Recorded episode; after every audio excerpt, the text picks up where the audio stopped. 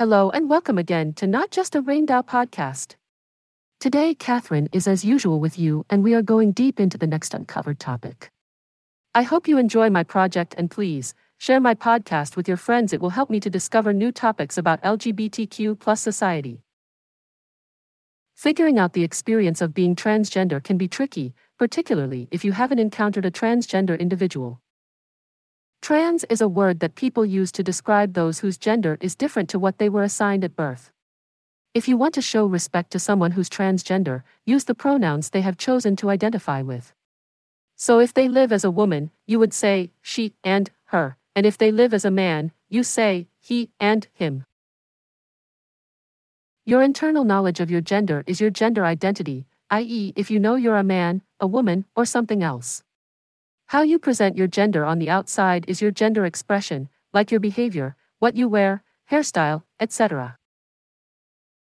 Everyone has a gender identity, including people who don't identify as transgender. If someone's gender identity is the same as what they were designated at birth, then they're cis.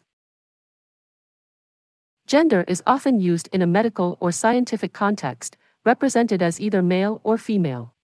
This classification is based on the physical characteristics of the genitals at the time of birth. However, it does not necessarily have to define who you are or the gender identity you may have in the future. Starting to live authentically based on their gender identity instead of the gender they were assigned at birth is referred to as gender transition. It can be a difficult decision to make and can take a lot of consideration. Unfortunately, when a transgender person decides to reveal their true identity, they often face discrimination, ridicule, and prejudice. However, for many, being open about who they are can be a liberating experience and can even save their life. It is possible to take a variety of steps in a gender transition, such as changing clothing, hairstyle, name, and pronoun used to refer to you. Other individuals choose to alter their legal documents like passports and driver's licenses to better reflect their gender identity. Hormone therapy or other medical procedures may also be taken to modify physical characteristics to align with their true gender.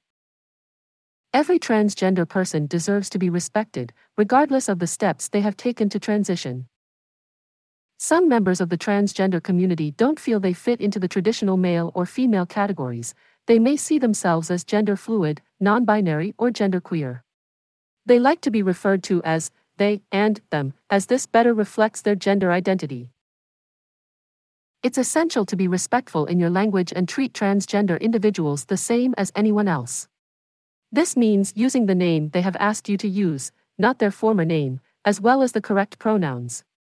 If you are not certain which pronouns to use, simply inquire politely. It's all for today. Please, ask your friends to subscribe to new episodes of Not Just a Rainbow. I love my listeners and want to say big thanks to you all for choosing my podcast. I swear, the next episode will be extremely special. See you soon, guys. Bye bye.